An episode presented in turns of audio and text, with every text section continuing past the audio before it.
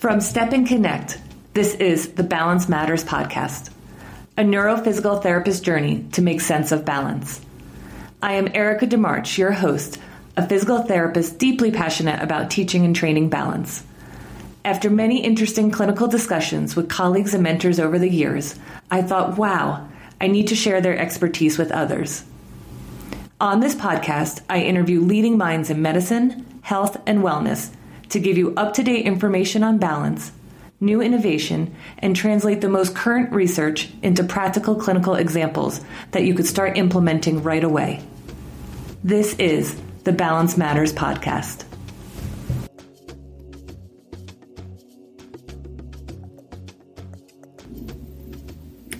It is an honor to have Jacob Weiss here with us today. He is the founder of Hand Eye Body Academy, a social enterprise with a mission to help people learn how to move better, focus better, and function better by teaching hand eye coordination exercises that are creative, fun, and accessible for all abilities. Since graduating from Princeton University and completing his PhD in biomedical informatics at Vanderbilt University, Dr. Weiss has developed and shared his interactive training programs with teachers, trainers, coaches, therapists, movement educators, and organizations around the world.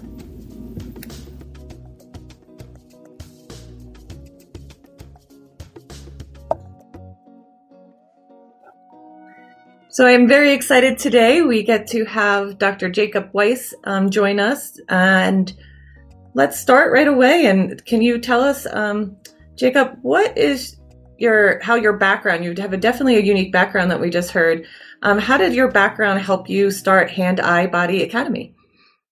Sure. Well, yeah, I'm excited to, to be part of the podcast, and I can share a little bit where it came from. It's it's a, a mix of all of my different experiences.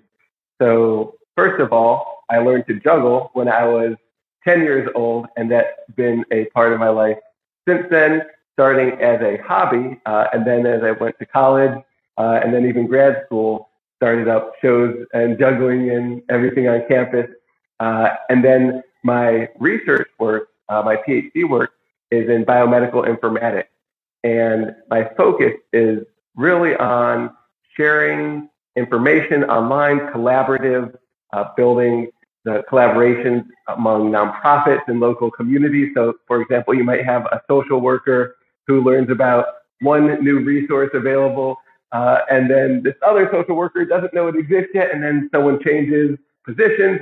How do you really share that information online and create uh, that access to resources, especially supportive care uh, resources? So the combination of the juggling, uh, and actually before the juggling, I was doing basketball, uh, ball handling drills a lot uh, growing up. So all of that movement and fun creativity side mixed with my research of sharing health and wellness resources online. And so both of them come together uh, in approaching the exercises around hand-eye coordination, making them fun, but also connecting them uh, to very functional movements and goals, and not just the, the goals themselves, but how can the a lot of what I think about is how can these exercises connect different audiences, different professionals. For example, someone who works with Parkinson's and someone who works at a Montessori school and someone who coaches hockey all may be doing the same exercises. And so they can really be a way to, to share that knowledge and information and learning across disciplines. That's part of a, a bigger vision as well, but it really comes from that combination of the fun and the juggling and the movement with my thinking about collaboration and sharing health resources. So, can you explain a little bit then, like, what is the Hand Eye Body Academy? Like, what, um, you know, you brought the juggling and the um, ball handling um, aspect to it. Um, a lot of high um, uh, hand eye coordination exercises that you need for that. But what is it? You know, the platform. Do people use it online? Um, how do you access it? can you explain yeah. that? I have online resources, uh, training videos. A lot of it's really uh, emphasizing train the trainer. So uh, part of my approach is is sharing different styles of variations on exercises. People might know throwing and catching a tennis ball can be a great hand-eye coordination exercise, or crossing the midline, or dual tasking. But you don't always learn. Okay, how do you get creative with it to make it fun, to make it engaging? How do you approach different ways of interacting between you and your students and clients or groups together and making everyone laugh and, and have fun with the exercise together. And so you, you might know the research and, and the practice of why it's important, but you don't know all the ways to, to modify it and make it a little harder, make it a little easier, add something to make it novel and keep it changing. And so that's really a lot of my approach is helping especially professionals who already are doing this work, find ways, build that confidence in being able to quickly change it up. Uh, a lot of times people will use the, the library of exercises. You know, if you're planning a, a class and you're even last minute, what should I do? Pull up a few exercises and you can always uh, make it something different and fun. Uh, so it, it's providing that extra resource uh, for it. And and a lot of my approach is not saying, do this one exercise and it'll give you this specific result. It's really you as a professional teacher, coach, therapist, know your client, know your student, what their needs are and what level they're at. And so from the Hand Eye Body Academy resources, you can pull from these tools, whether it's printed tools or videos of exercise ideas. And then you can say, okay, I'll take that idea and I'll modify it for this specific individual. So it's really providing that, that creativity, that spark that then you can mesh with your own expertise. So for example, if you're working with someone with Parkinson's, that will be a different knowledge base that you're starting with than someone who is a basketball ball handling coach. So you may take one piece of the idea for one discipline and then someone else may apply it in a different way. And so it's, it's really, uh, you can think of it almost like, I don't know if you know, like stems in music, where it's kind of fundamental building blocks. These are fundamental uh, building blocks that you can pull from and combine in different ways to put together new exercises that are just the right fit and challenge for whoever you're working with. I absolutely love that because the you know one thing that when I found you originally on Instagram and just sharing of just your creativity of different exercises. So my background, uh, as some people know, I was a vestibular therapist at a clinic, mm-hmm. um, and you know just thinking, and I work with people with Parkinson's um, also, but I would treat use those exercises very differently. So like um, a few of them that I loved, um, and I'll share everything um, online again um, that we um, discussed today. But the um, I have a daughter that plays basketball, so I was even showing her um, prior to this the one that you have the ball that it just keeps moving like in circles, like you kind of.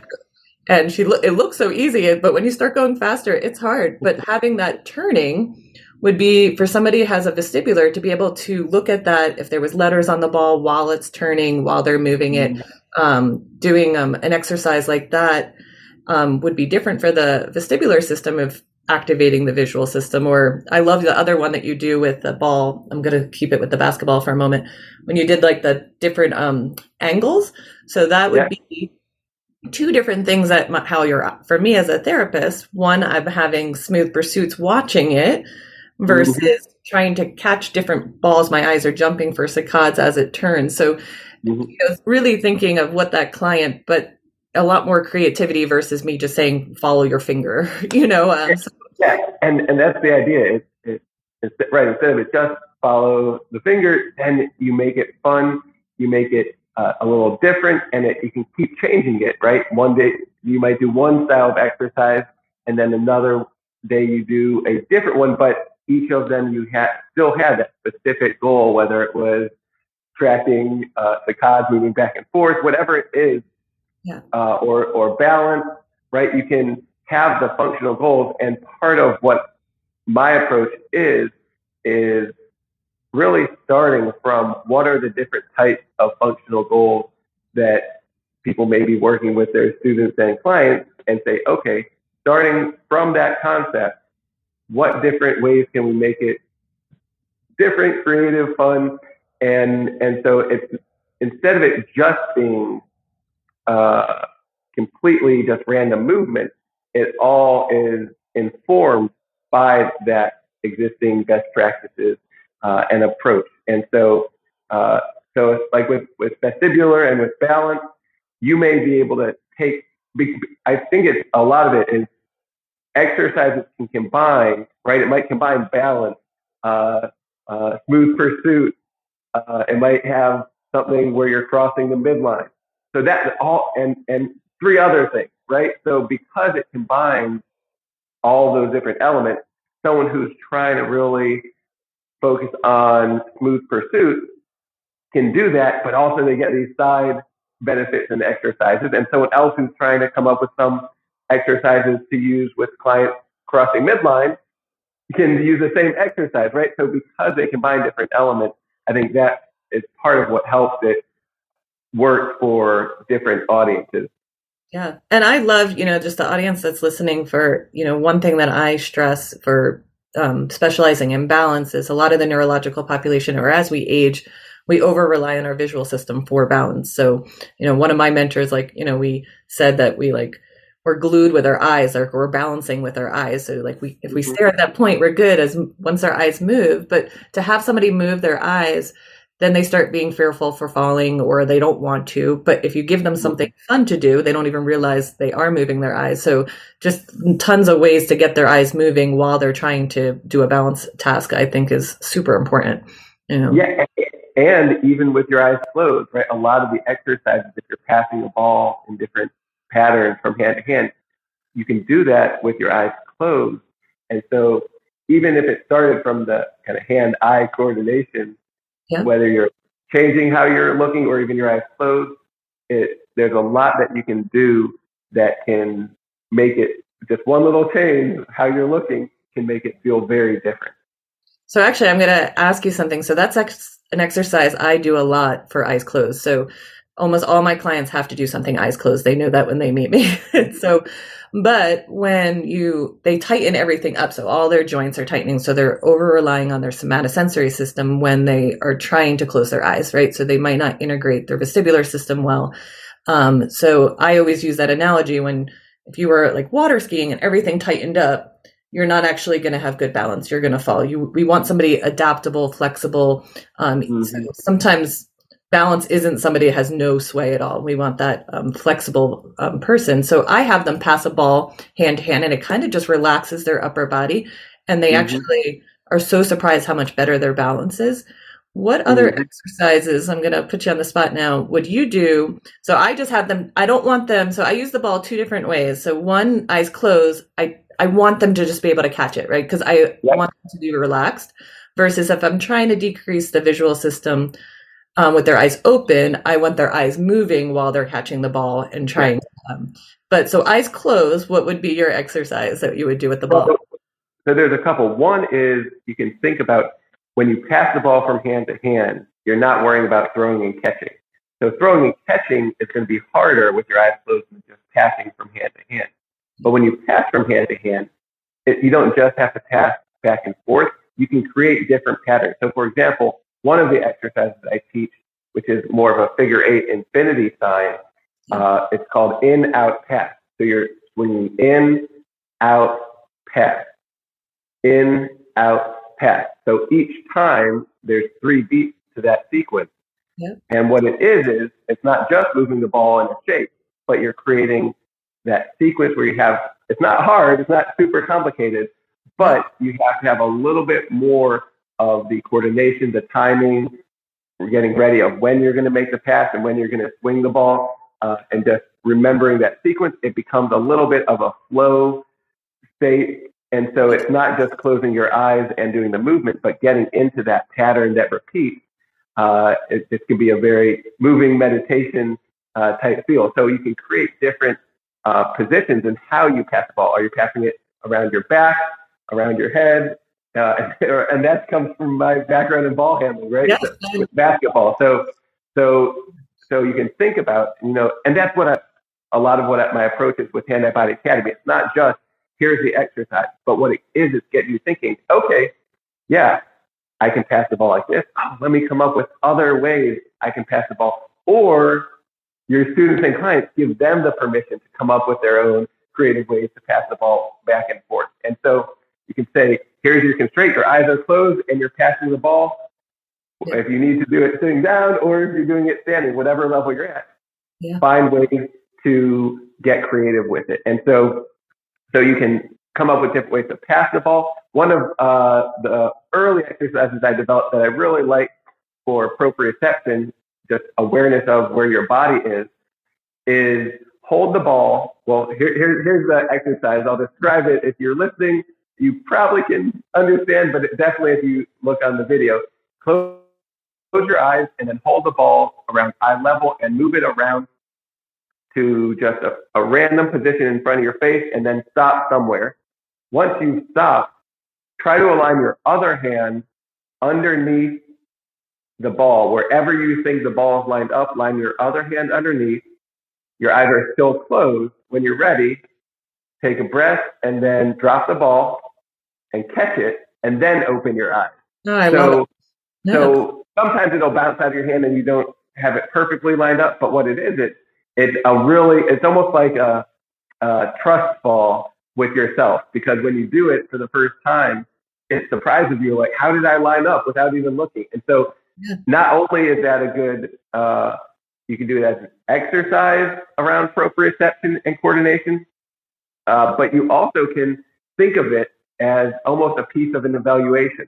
So uh, most people are able to make that catch. If you're completely not lined up and not even close to making the catch, this isn't a a you know fully standardized evaluation method, but what it can be is a little test you can do, and if it if whatever you notice from that may lead you in directions of other standardized evalu- uh, evaluations to follow. So so you can not only use the exercises as as the exercises to build and improve, but you may notice something with your clients and how they're doing the exercises that gives you uh, thoughts on, hey, maybe I should look in this direction for things I might test them on or, or help them with.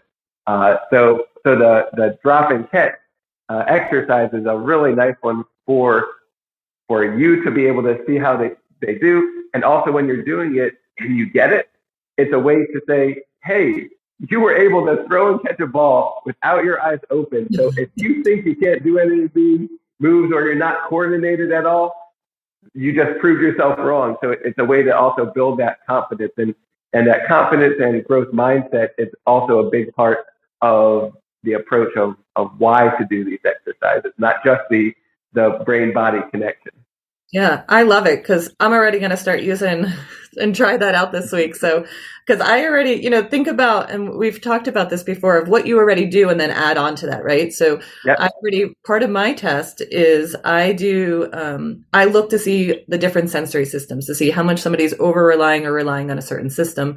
So, mm-hmm. one, I do actually the figure eight already, but I do that following my finger and watch, does their body follow the, their eyes? Are they swaying with that or can they, move their eyes and their bodies still stay um, upright and still. But then to add that eyes closed to see what happens and then add the ball, I think is just a fun way to, um, you know, because balance, not everybody wants to be tested or it's, it's hard. When it is hard, they get frustrated very easily.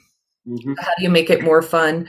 Um, and then you could probably change um, how close they are, right, to um, versus to um, bring their arms further apart. To uh, you, can, and you can do that dropping head, reaching high to down yep. low. Uh, and again, that's where you can build different variations or try to have your hands more close together. Uh, so you can modify the basic concept to what you know about uh, your goals with your specific clients.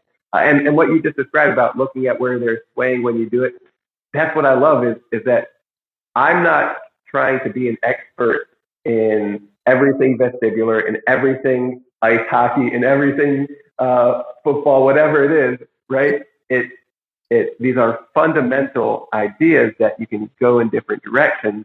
And so that's why I may not know exactly how to say, you have to do this exercise and walk this way and this amount.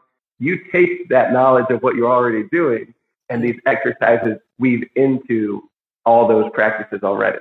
Yeah, but we need that creativity, right? Because our, mm-hmm. our clients they want that fun part, right? We're not going to oh. do things over and over again if it's boring. None of us are. It's, um, it's both fun and keeping it novel, right? And that's part of from from the whether it's occupational therapy or specifically with Parkinson's, it or just anything, right? You you want to keep it novel, and and some of the the research that has been done on juggling, right, where they show the juggling and increase uh, in the the gray matter and white matter in the brain. A lot of what it, the article describes is it, it's the process of learning to juggle. It's not the juggling itself; it's the process of learning.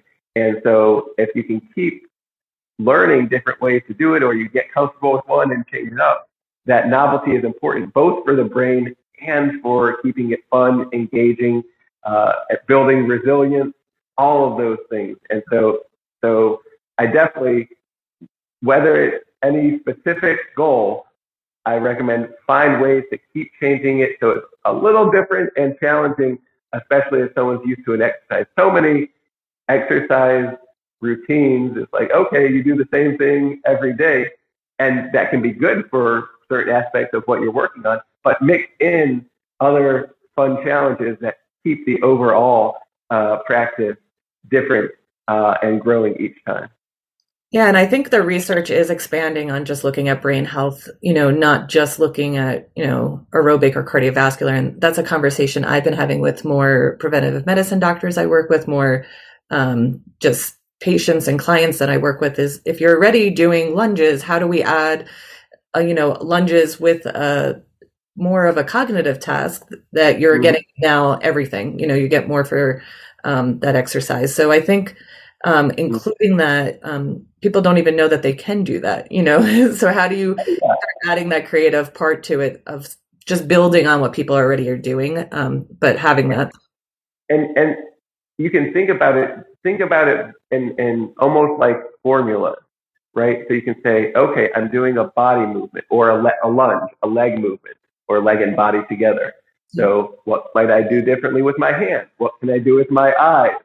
Right? So so what can I do with my cognitive brain exercise? So so you can take the different pieces. So maybe you're doing something with your legs, you say, okay, what can we do with our hands that changes things up? So an example, if you're doing a wall sit or a, you're kind of in a squat position, well, if you're trying to hold that like on the wall for 30 seconds to a minute, instead yeah. of just sitting there thinking, this is hard, my legs are hurting. If yeah. you throw and catch a ball while you're doing that, not only does it add your eyes and the tracking and your hands and, and all that, to me, and and there definitely can be more research done on it, but but just it can distract you from the pain of exercise. With the juggling, yeah. uh, so I'm not a runner, but without training, maybe I can do a 5K uh, and not super fast, but I can handle this.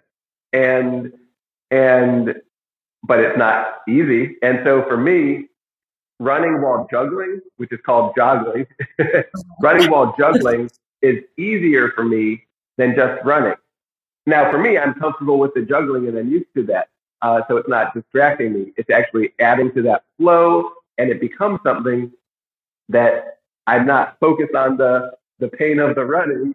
I'm just focused on the juggling and can I keep the pattern going? And, and so it becomes another uh, aspect of, of the dynamic. And I'm sure there's more underlying uh, in, in how that works, but but I see that in practice, and definitely I think more uh, work and research can be done to really understand why. But it, but yes, you can. There's so many different reasons and benefits that you can try to stack in different combinations to existing exercises. So that actually brings up two things that I'd like to discuss. One is that framework when you don't know where to start, like when you're already doing, uh, say, a squat that you were just talking about, mm-hmm. um, thinking, you know, are you adding the eyes? Are you adding head motions? Are you adding arm motions? Ball toss.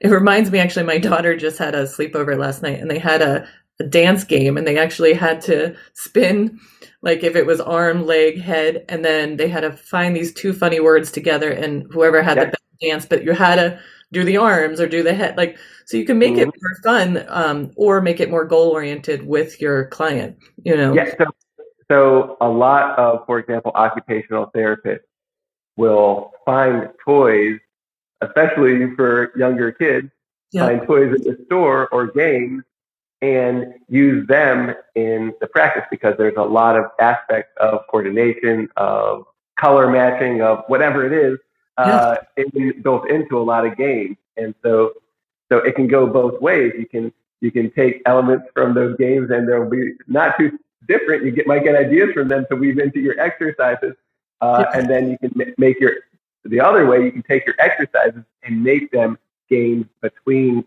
uh, people because all of these exercises, the throwing, catching, the passing, that you can do by yourself, you can also do it as a with partners or as a group, right? So if you're saying how many creative ways can you pass the ball, well, one of the the group exercises I'll do is say, okay, get into a group and each person come up with a different way to pass the ball from hand to hand, and then you teach it to everyone else in the group, and then together you have to make a sequence that goes and you know whatever the different ways you're doing oh, and put it. it all together. And so it's got a memory component, it's got that team building, that social health component, uh, and it's got all of the benefits that you had from the movement with the ball. And so so you can take exercises and make it more of a game, especially uh, for groups. So it it's not yet. Yeah, it's that's the that's the thing. It's not that you have to get overly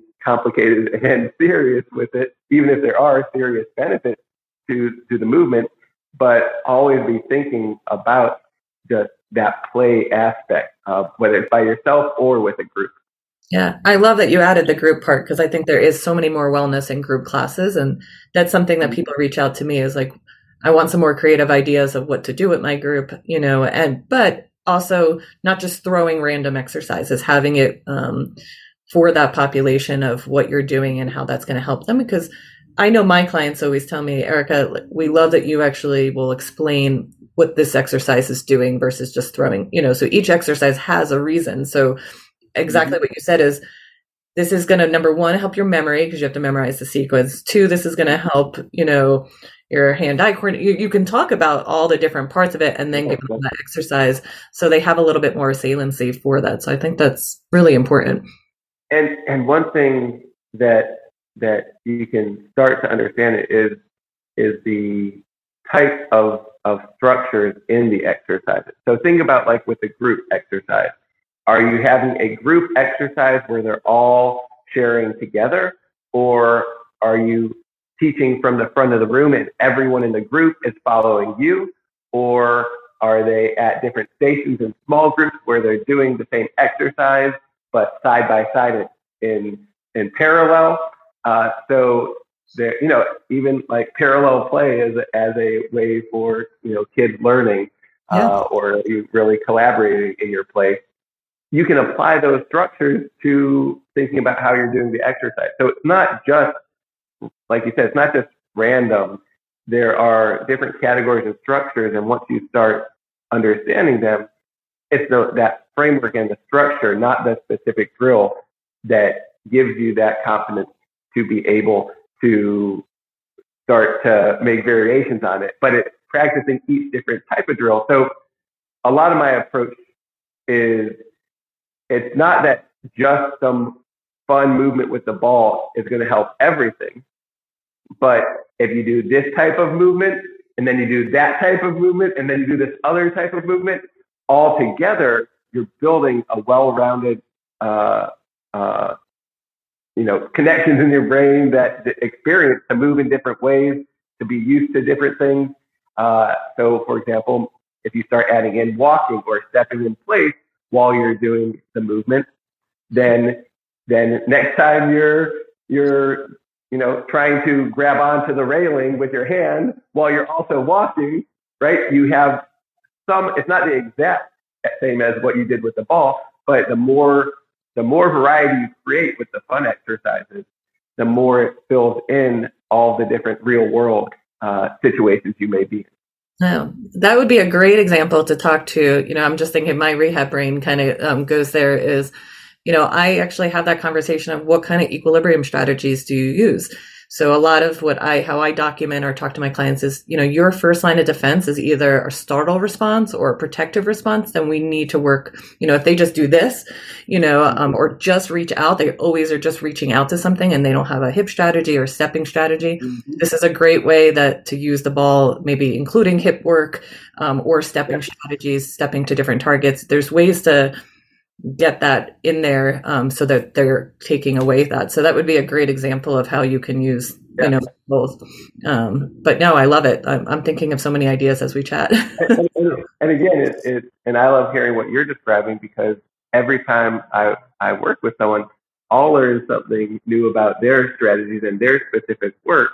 Which again, kind of being that's where I view this as as being a hub because it might be someone who's uh, like I described, maybe uh, a tennis coach, they might be able to learn from some of the approaches of, of someone who works with more vestibular therapy. It, it, it, it, yes, you, you need to understand the different context, but it may spark an idea.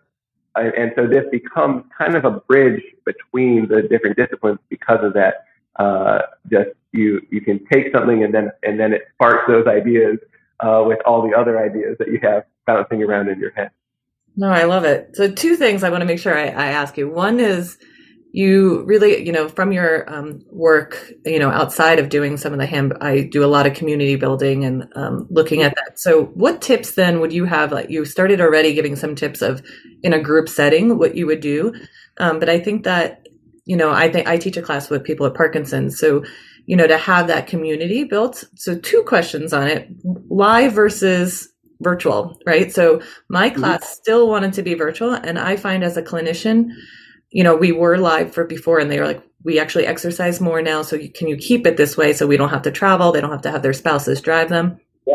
But I, I have a find as a challenge, you know, you have all these little squares, you know, in your Zoom how do you still get that community virtually versus you know i felt it was more live you know but they're getting more exercise. So there's that benefit. But yeah. so first what right. would you do to, to build that virtually?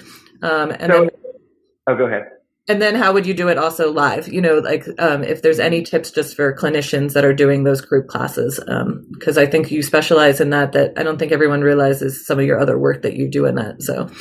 Yeah so so well I think definitely live it's going to be easier to connect uh, and have that energy than than virtual. But at the same time, there are things you can do with virtual platforms without getting too complicated with them uh, that can add to that. So one thing I like to uh, think about is is when everyone's in the on Zoom together and you're teaching and you know, they might only have you as the big screen. They're not seeing everyone else, but you can use the breakout room functions on Zoom. So even if you have six people, you don't have to have a huge group. You can break it up into groups of three and three. And the breakout rooms let each group come up with their own uh, things within that group. So for example, like with the ball passing, I can have even virtually people share their ideas of, okay, let's do this first and then let's pass it behind their head and and you can have different breakout groups creating together. So especially when you think about the the power of giving that that uh, authority to be creative to your students, not just to follow the exercises. And again, do it in a way where you guide them to what rules there are and be safe with it and and and and and help guide them. But you can give have breakout rooms where they can be creative in small groups. So that's one way uh, to think about adding in a little bit more of that dynamic virtually. Yeah. And then in person, again, you can have those small groups. A lot of people will use some of my exercises or especially the coordination chart work and be a just even without a, a, a leader there, you can have a chart on the wall with exercises written and you give them the overview of what to do, but then each group can go through the stations and do different charts at around the room uh, on their own. So you can use that kind of small group setting in the station uh, concept. Uh, but then again, if you're even if it's not an exercise setting, uh, even if you're you're taking a break at a meeting, right? You can you can break up into small groups uh, do an exercise together, and then some of the exercises I have are a little bit more of the gamification. So it's more of a challenge, right? Of having a cup and a ball, and you have to get the correct color ball and the matching color cup, so you can you can add that gamification or make it, for example, uh, when you think about more of the playful competition, you can do a lot of these exercises as a relay race. Uh, so you might have two teams and they're having to walk while, you know, passing the ball around their body. Uh, and then when they come back, they hand the ball off. And so it's just that relay race structure. Uh, another one that I like is taking Simon Says and doing that more with the exercises with the ball. So normally Simon Says you think of different body movements, but you can add in Simon Says, throw the ball and catch it three times. Pass the ball to the other hand. Oh, you're out, right? So, uh, or maybe you're not out, but but you have a nicer version of, of that. So so you can you can take a lot of just uh, games that you might have even played as a kid or in PE class and think how might this work adding a ball component to it. So there's a lot of ways that you can take these exercises, kind of like when I talked about it being a bridge Yep. The, the ball can become a bridge between the functional exercises and benefits and the games that you might play in, in different contexts. No. And I, I definitely think the breakout rooms, you know, I'm an adjunct professor at the PT, PT schools. And when they break out, they, they do talk more. They do, um, you know, it's a little easier to bring your idea instead of a, a, big group. So I think that is a nice way to do that. Um, so, can you show us maybe? I know this is a recording, so we'll um, definitely share this. We'll try to tuck it out. Maybe some of your charts um, of how you can use that, especially how you were saying. I love the idea to have that even virtually using it. You know, I use some other apps, um, you know, like the Clock Yourself and things like that um, virtually that people do like. Um, but you can also use it in the class setting. Um, and then if you could show a little bit of, you know, as therapists, I know the creativity we want to know also for the lower extremity, what we can do, um, the how can you use those charts in two different ways? So maybe just introduce us a few of them. Um, yeah, so this is uh, the left right arrows chart. And so the idea of, of having visual charts is not new. And, and kind of like what I described with the exercises with throwing and catching a ball, part of what I'm trying to add is here's different creative ways to make the charts a little bit different uh, and and add a little bit more that you can stack together and combine in different ways uh, and making it fun. So with this chart, it is a it's one it's just left and right arrows.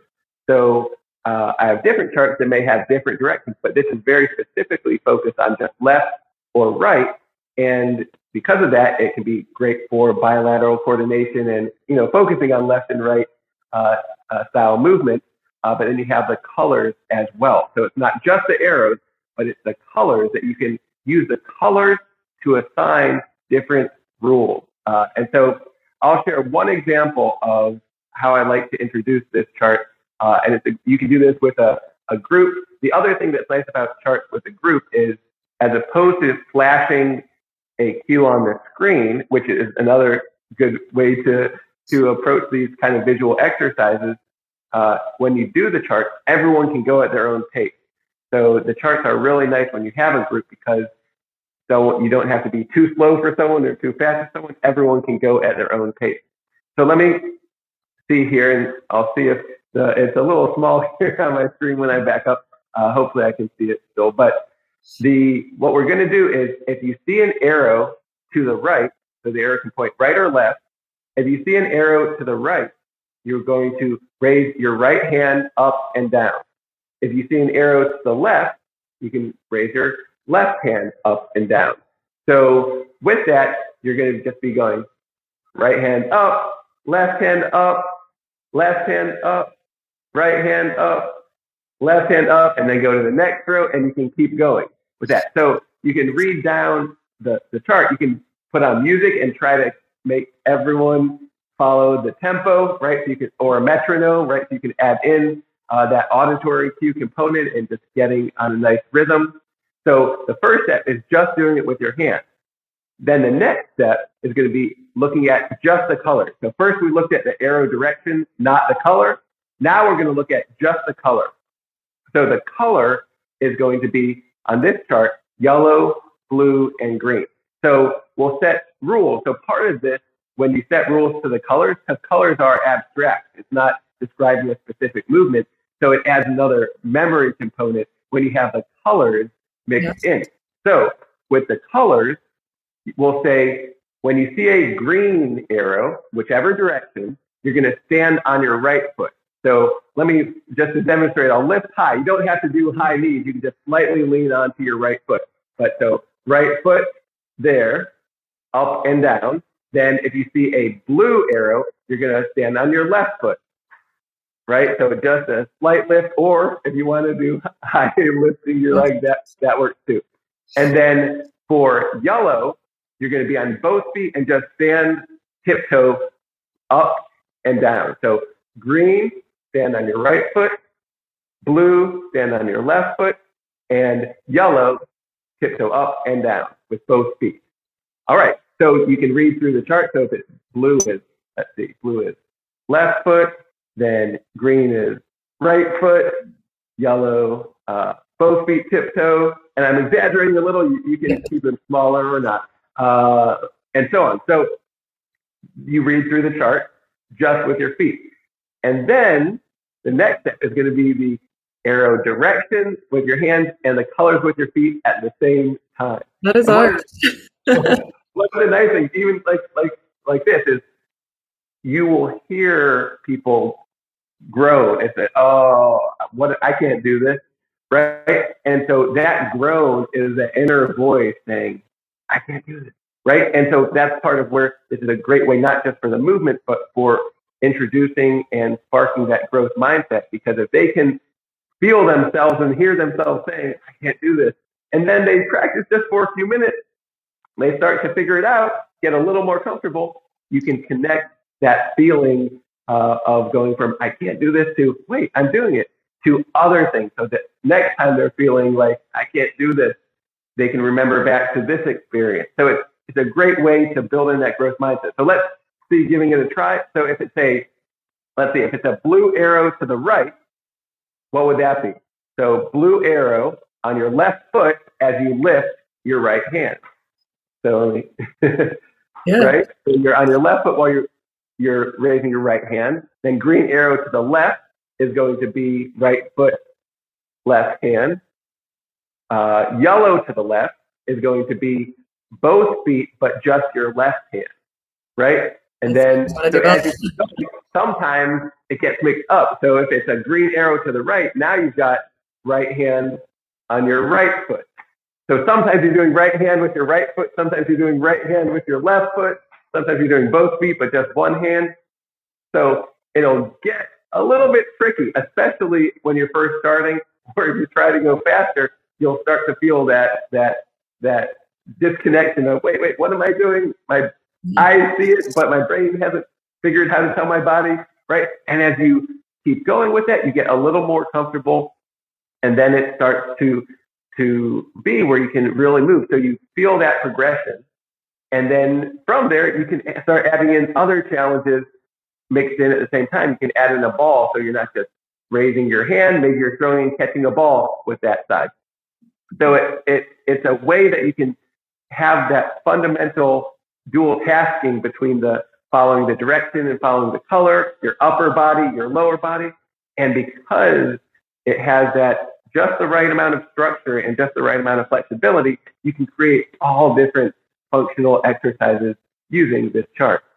Oh, I love it. And you could even just start sitting down. Like there's so many um, yeah. ways that you can Definitely you know yeah, so definitely do that yeah um, no i love it and this is just a neat way i think like you said just to add to your class and you can start with just the arms or just with the legs and then kind of build on it um, which is a nice way to um, just show clients there's different ways to exercise um, and, and, and, and, yeah, and know?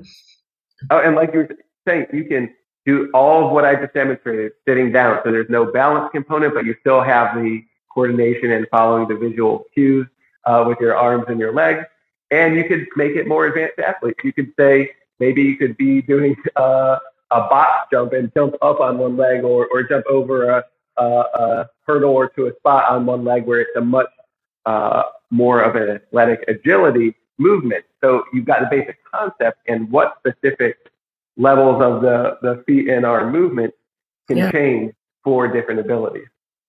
So I see whoever is listening, two ways that you can even use this for PT students or OT students or any students that are working with clients. And then also for um, clinicians, like when you have your in services, sometimes we don't know what our clients are going through, right? There are some things that seem, you know, we take for granted walking or doing, and now all of a sudden these obstacles, it looks like they have to climb a mountain to be able to do something. So to have that empathy of what they're going through, um, I know we do some classes, you know, smearing glasses, trying to have you to understand what it feels like to have a stroke or something like that. But to be able to see like this is hard and that you're struggling, this is what some of our clients have to go through and how do you overcome that? I think is a nice way to maybe start a meeting or something would be a, a fun oh. way to incorporate it. You know? Yeah. Yeah. I think that's a, a great point and something that I, I talk about and, and how I use the exercise not, not just this exercise, but but with hand-eye-body exercises in general, I'll bring them into not just you know PT, OT, and the movement world, but I also will be doing uh, uh, exercises for team building for corporate groups that have nothing to do with movement, uh, or teacher groups, uh, and and professional development for all different types of professions, and and you can not it's not just about knowing how to help people move better. Like you said, it can be that not just the growth mindset for the students and clients, but for yourself and really building that empathy. So if I, I sometimes will describe a teacher can only fake growth mindset in doing simple arithmetic if they've been doing it for you know 20 years and they're like oh i messed up this math let me erase it you can only fake it and and that doesn't that that will come across. It's not as genuine. But if a, one for yourself to have that empathy uh, for what someone is struggling with, where you might not be able to feel that if you've been doing what you do for a long time. But then if you can introduce that new experience for yourself and just that reminder of this is what it feels like for someone who's struggling with something I might be able to do with my eyes closed every day, just walking or picking something up. And so it gives you that feeling. It's not just like knowing. It's not about, because when we do the exercises, when someone starts to get it, I, I say, did you feel that? Right? It's that feeling that you really feel what they feel. Not exactly, of course, but, but it helps you, you tap in a little more to that feeling, not just the concept of empathy. Uh, and then it, it, becomes something that you can do together. A lot of like, uh, for example, PE teachers for elementary PE, the kids love it when the PE teacher is trying the same move that they're trying and they're dropping and, and can't quite get it. And the students may even get it faster than the adults. And so it just becomes a lot of fun and, and a bonding experience in that way. So, it, so yeah, there's so much more than just the, the brain and the body. It's, it's that social uh, and connection as well. No, I think I'm going to include it in my um, intergenerational program. I'm piling it again um, next uh, in a couple of months. So it is fun to see the kids and adults, and it is a, everybody has that little bit of challenge. You know, like let's see who can jump further. Let's see who can do this. So it is kind of fun to see um, both either the adult or the kid. You know, that game part is in us at all ages. So I think that is super fun for that. Um, so I think um, one other thing that I, you know, I'm trying to go back to when you were talking. Sometimes I didn't want to miss some questions. Um, one last thing I want to discuss maybe is a little bit about the rhythm and timing. Um, that's something I look at a lot with um, looking at auditory feedback with my product. Really started to tap into spatially. We give people different exercises. You know, how far do you move the ball or things like that. But the timing, the rhythm, that's also another attribute of movement that we need to be addressing. Um, and you talked about that even with the juggling when you, you get the rhythm, you know, um, explain a little bit more, maybe some exercises of how you use rhythm, timing, speed, how that changes. Cause I think that's also important for people to realize. Yeah. So, so one of the nice things working with an external object like a ball or a beanbag is it's another way to tap into rhythm and timing. So for example, just throwing and catching a ball. When you throw the ball and it goes up and it goes down, one thing, the peak is exactly, because of how gravity works, the peak is exactly halfway between the throw and the catch, right? So throw, catch. When you're looking at the ball in the air and you're looking at where it peaks in the air, that's exactly halfway through that throw, catch timing. So just throwing and catching the ball can create a rhythm and you can use the sound of the catch to create a rhythm with that. You can pass the ball back and forth. So you've got that actual auditory rhythm there, yeah. but just the physical rhythm too.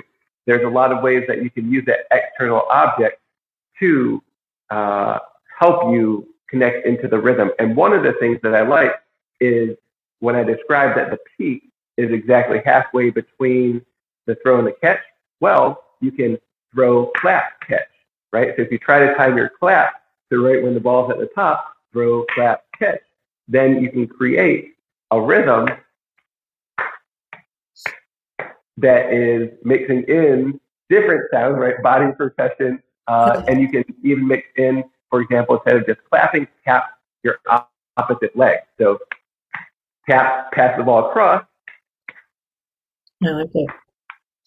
And you've got a new rhythm that you can create with your full body. So, so all of the movements that you have of any movement, for the most part, you can try to do on tempo. But one of the nice things when you have an external object is you can create different syncopations and different uh, changes of the rhythm, even just changing how high you throw the ball. So a low throw has a faster tempo than a high throw. So, so the distance maps to timing in the air when you've got the ball throwing and catching.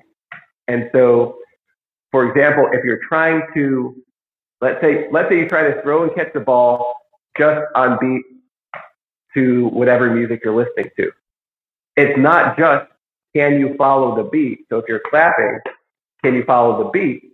But with the throw catch, you have to control how high you're throwing the ball in order to stay on beat. So it adds a, a new dimension and challenge to keeping something at a consistent tempo. But then you also can use that to adjust. So if you're listening to the metronome or music and you're trying to stay on beat, well, if you throw too high, but you're still keeping that sense of rhythm, you might reach up to catch it sooner to make sure you stay on beat, right? So it it it there's a lot that that you can experience rhythm in a new way. And some of the exercises that I use with visual cues, it it's almost like a another way to tap into rhythm and music. So you don't have to feel like, oh, I'm going to dance and do whatever yeah. dance that you think you can't dance and and and you're not comfortable dancing. Well, you can tap based on visual cues. Maybe you tap two times or one time, and you can use those visual, visual cues to really connect to music in a way that you otherwise wouldn't, and in a very portable way, right? You can have it on your phone and you're tapping uh, to the beat. And so uh, there's just a lot, especially when you have an object or your visual cues uh, to to create that fun and variety specifically around rhythm and timing. Awesome. So one more question on timing then, because a lot of my clients, they have a hard time with timing and not anticipatory is off, you know, to, to time it. So my daughter was just, we were watching some videos and I think one of the videos you were doing was when you were throwing the like people are throwing the balls for basketball. You know, can you keep going? And she's like, we can't do that her and her friends because it seems like everybody gets one ball you know like and then that one person's they're all throwing it at that one person what are some tips that, of that because you make it look so easy in some of those um, for somebody that's working on timing is there a way to grade that I, I think and and i could probably think more about it but really in a lot of ways it just it's practice and and as you practice be purposeful so communicate hey okay it looks like you threw that a little earlier than i did and talk about it right especially if it's a group uh, uh, and And so it's that communication, uh, and practicing the, the active listening, communication. Uh, and again, it's, it's trial and error. So some things don't have to be like, oh, do this quick fix. A lot of it is, is just practicing being used to the idea of trial and error and making slight adjustments. And over time, you get it. So sometimes people say, oh, I can't do this. Well, have you practiced it for an hour a day for a week? Or have you practiced it for five minutes a day for a month? Uh, oh, I guess I haven't. So, so I'll give an example uh, often where I say, I can't sing. And I've always known, known I can't sing. Well, I might be even teaching about growth mindset and, and with the movement and the juggling and the throwing and catching. And I'll, I'll still have thought I can't sing. So it's, I really use this concept for myself because I realized I have not taken voice lessons for a year. I haven't really put in that effort to learn that. And you don't have to learn everything. It's okay to say, I haven't learned to sing and I've decided to focus my time on other things. But as long as you know that you can do that if you want to put in the time, uh, then you're not stopping yourself before you even get started. So it's just being aware of, of, of recognizing if you think, oh, this is hard, we can't do this, or the timing's not right, is recognize, okay, how much have you practiced it? And maybe you're just at the right point for that amount of practice. No, I love that because that's so important and, and just a lesson for all ages. Again, you know, for kids, to, the communication to be like, or practice, is this important to you? You know, do you have that saliency? So I think all of that um, is just important topics that is a nice way to kind of intertwine it into your, your sessions or whatever you're working on. Um, so I guess would you do you have any? I always at the end of each podcast um, ask people if there's any um, closing remarks that you would like or tips um, on any of the topics that we just talked about today. Yeah, I would I would say just go into it from a mindset of being open to having fun and being creative with it. Uh, and it's not about getting any of the movements or exercises perfect. It's about having fun with that learning process.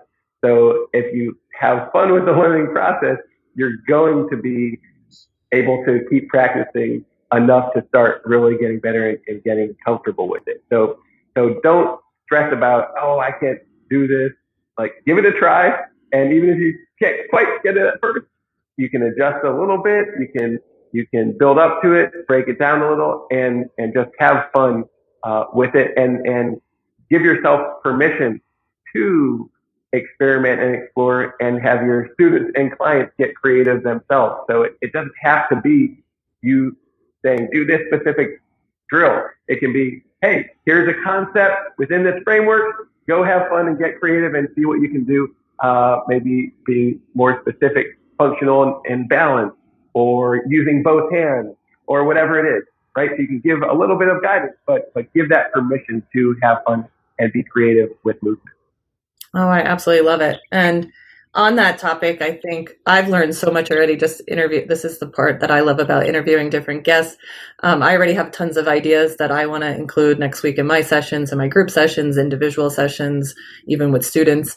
Um, but Jacob and I will also be collaborating um, soon on some more creative ways, um, just using both of our expertise um, as we discussed today. So stay tuned um, for some more fun stuff. Um, but thank you so much for the interview. And today I also will share all all our resources and the videos so that you can have that. so thank you. Awesome. Thanks so much for having me.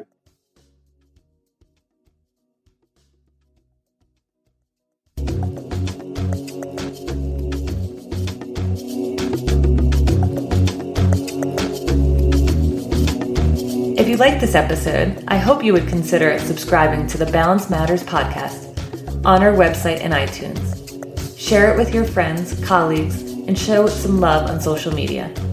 For new podcasts like mine, those reviews are everything. To stay connected with us, follow Step and Connect on social media and visit our website, stepandconnect.com, to learn more about our educational courses, resources, and products. I hope you learned something today and will join me on this journey to make sense of balance.